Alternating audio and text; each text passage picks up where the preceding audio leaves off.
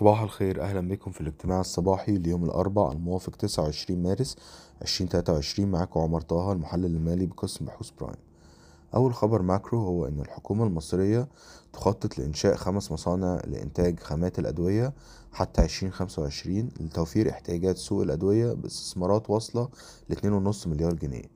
الخبر التاني هو أن وقع مسؤولين الاتحاد الأوروبي اتفاقية لإنهاء بيع محركات الاحتراق الداخلي اعتبارا من 2035 مع إعفاء السيارات التي يمكن أن تعمل بالوقود الاصطناعي.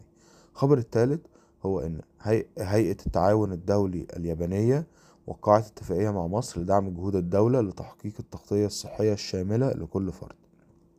بالنسبة لأخبار ال corporate أول خبر هو أن سبيد ميديكال هتأجل إصدار الحقوق الاكتتاب لزيادة رأس مالها المدفوع بمقدار 111 مليون جنيه.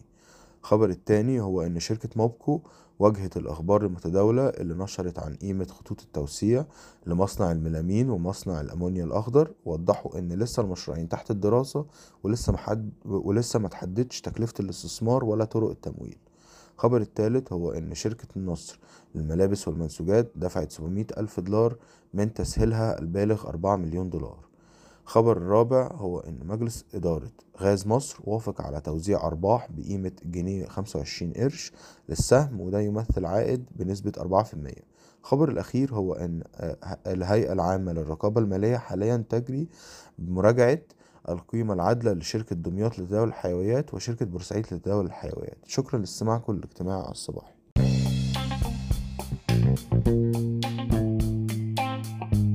يرجى العلم أن هذا العرض هو لأغراض معرفية فقط ولا يمكن اعتباره عرض أو توصية شراء أو بيع أو إدارة استثمارات أو خدمات استشارية. ينصح باستشارة مستشارك المالي قبل اتخاذ أي قرار استثماري علما بأن الأداء التاريخي ليس مؤشرا يعتمد عليه لتحديد الأداء في المستقبل.